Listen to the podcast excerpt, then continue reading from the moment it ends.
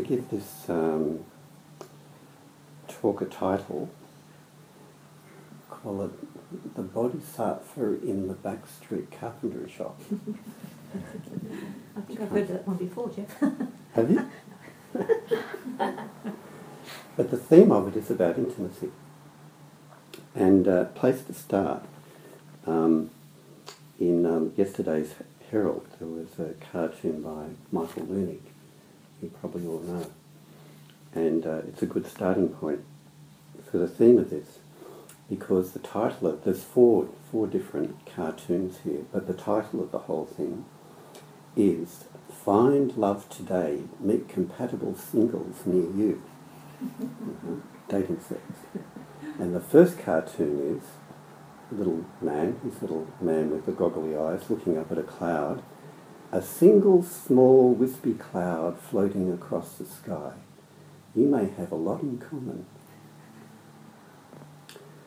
There's th- Zen themes coming out in all of these ones. The theme in there um, is about the intimacy of everyday life, of clouds, and how we're transient like clouds. You know, we're alone in the emptiness like clouds. Mm-hmm. Such an intimate moment. And the second one is a single dog standing smiling on the footpath, seemingly at peace, but obviously not knowing what's happening and not caring. you may get along very well. Mm-hmm. Again, Zen theme of not knowing, mm-hmm. not being caught in the conceptual world and not caring. and the third one is a single tabby cat sitting hunched in the back lane, looking worried and wary. You may understand each other. Shared suffering. Universality of suffering. And the last one, a single old snail of considerable experience making a slow but steady progress up the side of a rubbish bin, perhaps a soulmate. and that last one expresses the step-by-step practice of doing Zen. like a snail, an old snail just gradually crawling up the side of a rubbish bin. rubbish bin, yeah, nothing fancy. Yeah. Probably when he gets to the top of the rubbish bin, he goes back down again. Um, they're lovely. They're lovely cartoons. Um, the wonderful thing about Michael Leunig, compared to many other cartoonists, is he captures in a light-hearted way some of the, the, the, the, spiritual nature of our life and the intimacy of our life in many, many ways. And uh, it reminds me of um, the distinction be- in, in um, Japanese literature and Zen literature of the distinction between haiku and senryu. Um, haiku is the poetry of Zen, you know, like particularly basho. And the um, nature of haiku is to express a, um, an intimate moment, often to do with nature, but not entirely. And um, the nature of haiku is that they, they are the embodiment of intimacy and gentleness and compassion and connectedness.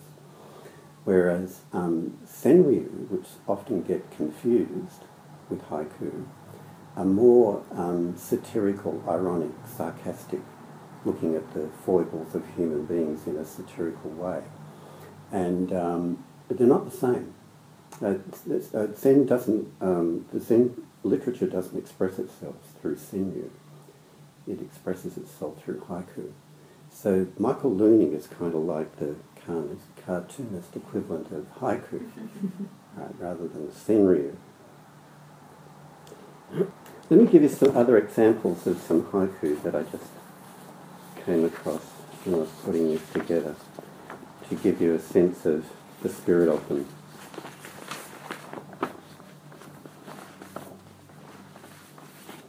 Um, one of, one of the famous ones is by um, Basho. Wake up, wake up, be my friend, sleeping butterfly. I did my own version of this of my experience the other day. Wake up, wake up, be my friend, person walking by staring at mobile phones. Another one by Isan. Just expected. Blossoms will flutter away. That's how it goes. Rofu. Human footprints, human footprints make the crab suspicious when the tide is low. Another one by Basho, which is very well known. Nothing in the cry of the cicada hints how soon it will die. Know, the, car, the cicada gives everything to that, to that sound, everything. Mm-hmm. The wisteria drooping at this departure. And there's many more. But you can see the spirit of them, at, at actually capturing an, an intimate moment in time. Zen practice is ultimately about um, intimacy with everyday life. That's really the essence of it. And our practice is to open to the intimacy of everyday life. And it's also to see what stops us from being intimate with every life, everyday life, which is usually all of the strategies and self-preoccupations and thoughts that we all get caught up with.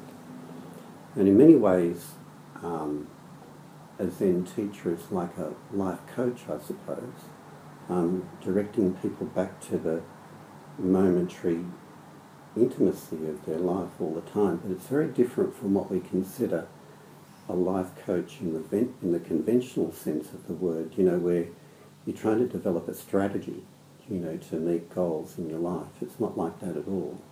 And sometimes people come to Zen practice um, with that idea that somehow through Zen practice like therapy or going to a life coach, you'll get strategies here to meet your life goals. I think you'd be very disappointed if you come with that view. That's not what it's about. But often people will come along expecting that, and actually, um, even they're, they're, doing their best to be mindful. That's kind of like the um, agenda in the back of their mind. I'm going to find a strategy here to meet the goals in my life, so I can have a better relationship and better work and pay off the mortgage and be happy. But it's not about a strategy at all. And it's actually much simpler than that. It's just about turning up to each moment. And if you just turn up to each moment with a certain kind of attitude, I can say, it's not just turning up and being resigned to it, but it's turning up to see the wonder in it, you know, and the beauty in it, and the, the connectedness that we all experience. And there's something very alive about that, very refreshing about that. And the way that we can um, become um, intimate is, is, through an intimacy with nature, but also it comes through um, an intimacy with other human beings as well.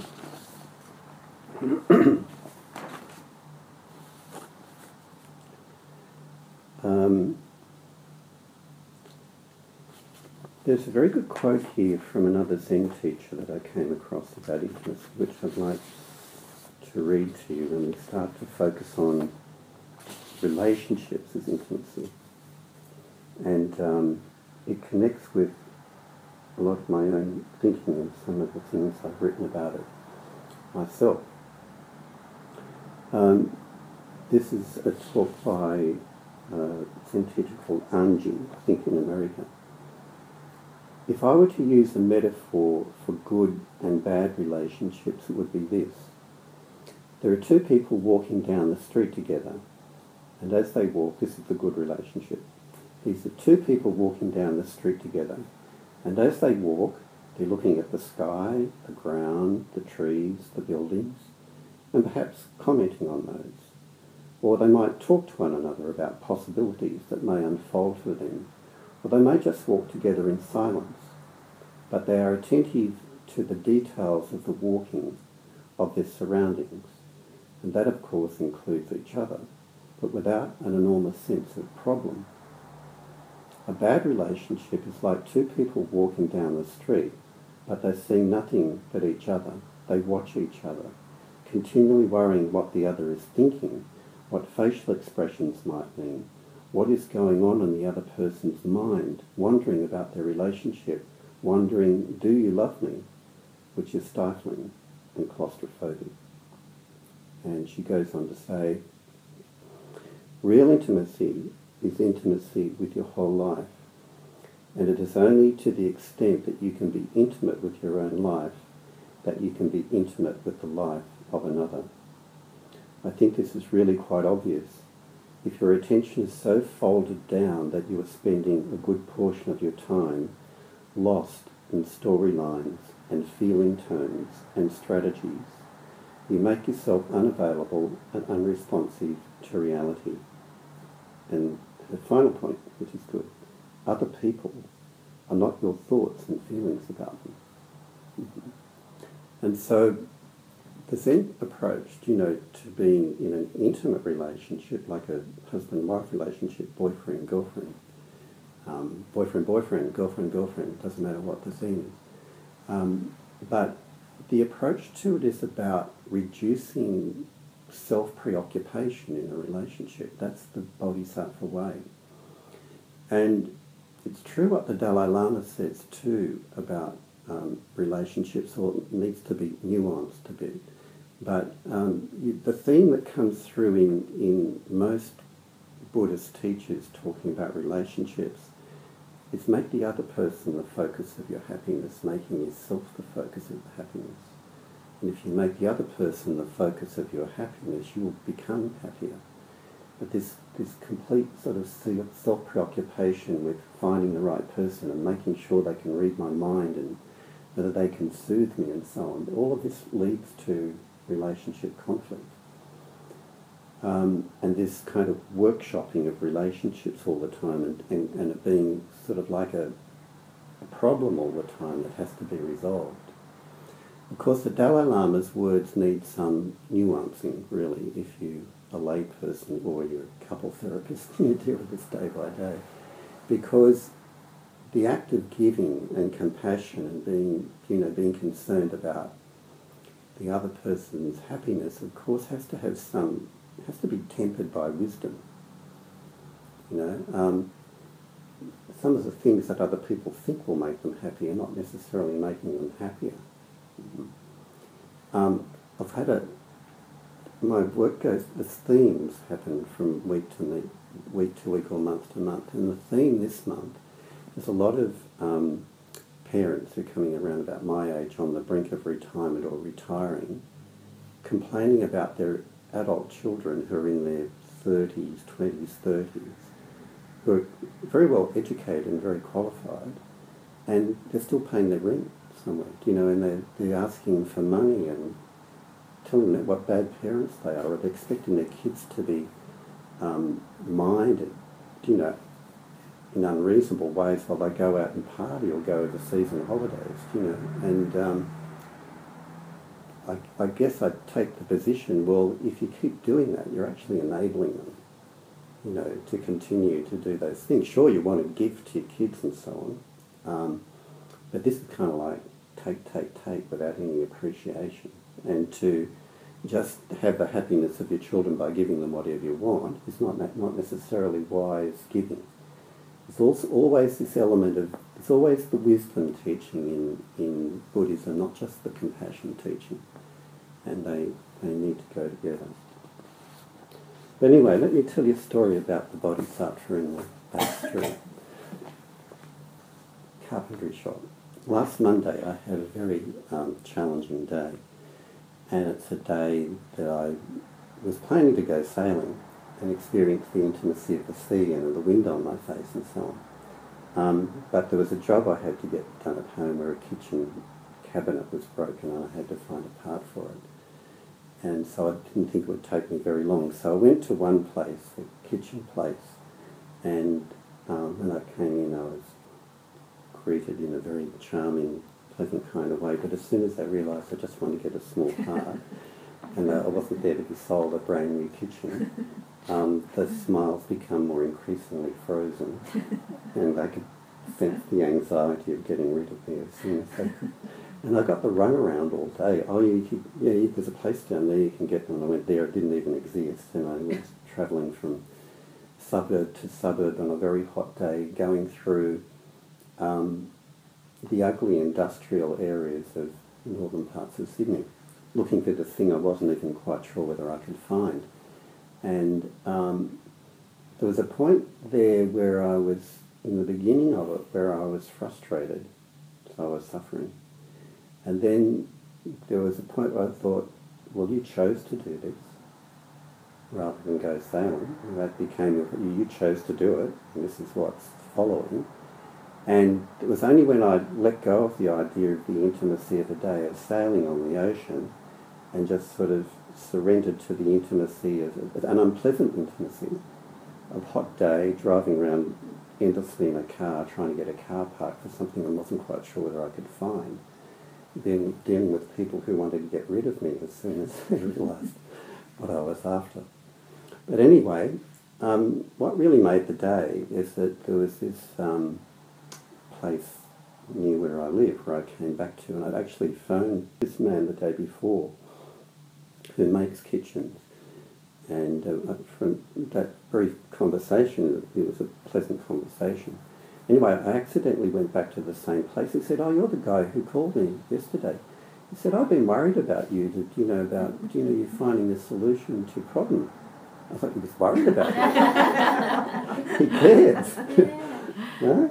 And um, and anyway, he, he was such a, a pleasant old man, and he was like you know, you, you hear Zen stories about people just being absorbed in their work in a calm kind of way. When I, when I came in and I, he didn't notice I was there, he was just absorbed in his work, work and you could tell he had this demeanour of being a kind, mm-hmm. calm, unrushed kind of person.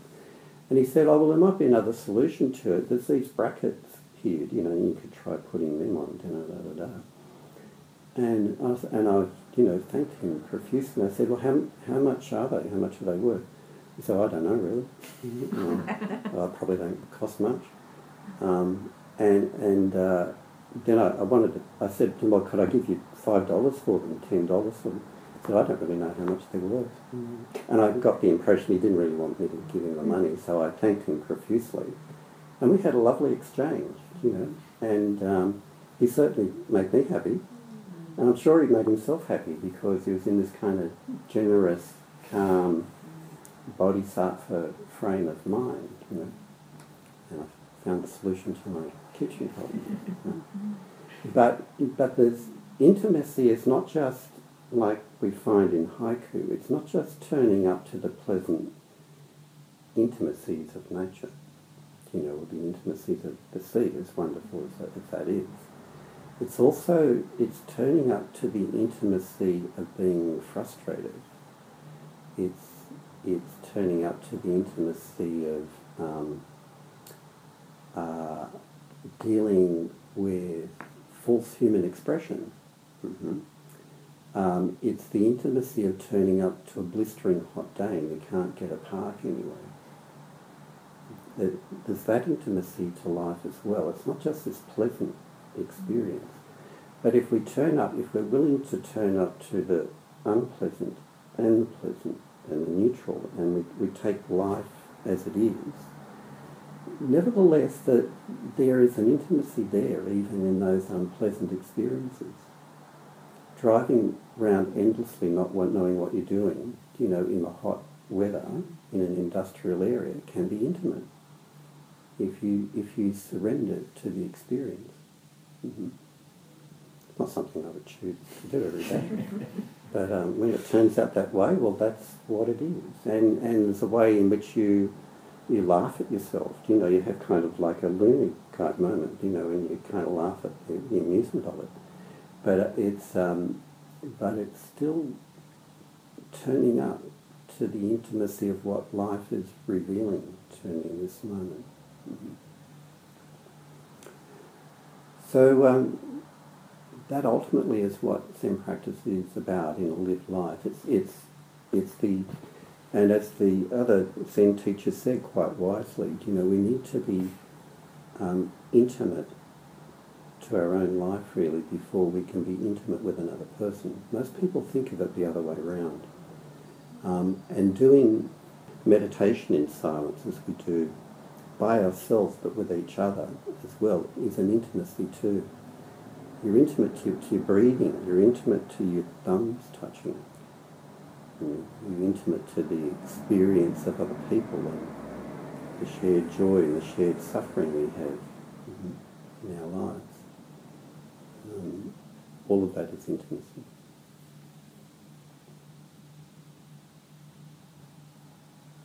So, to return to Leunig, find love today, meet compatible singles near you.